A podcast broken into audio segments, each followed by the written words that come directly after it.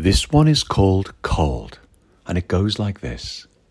Cold is the frost returning across the blossoms of early April, falling in flakes of ice upon the frozen, hardened ground.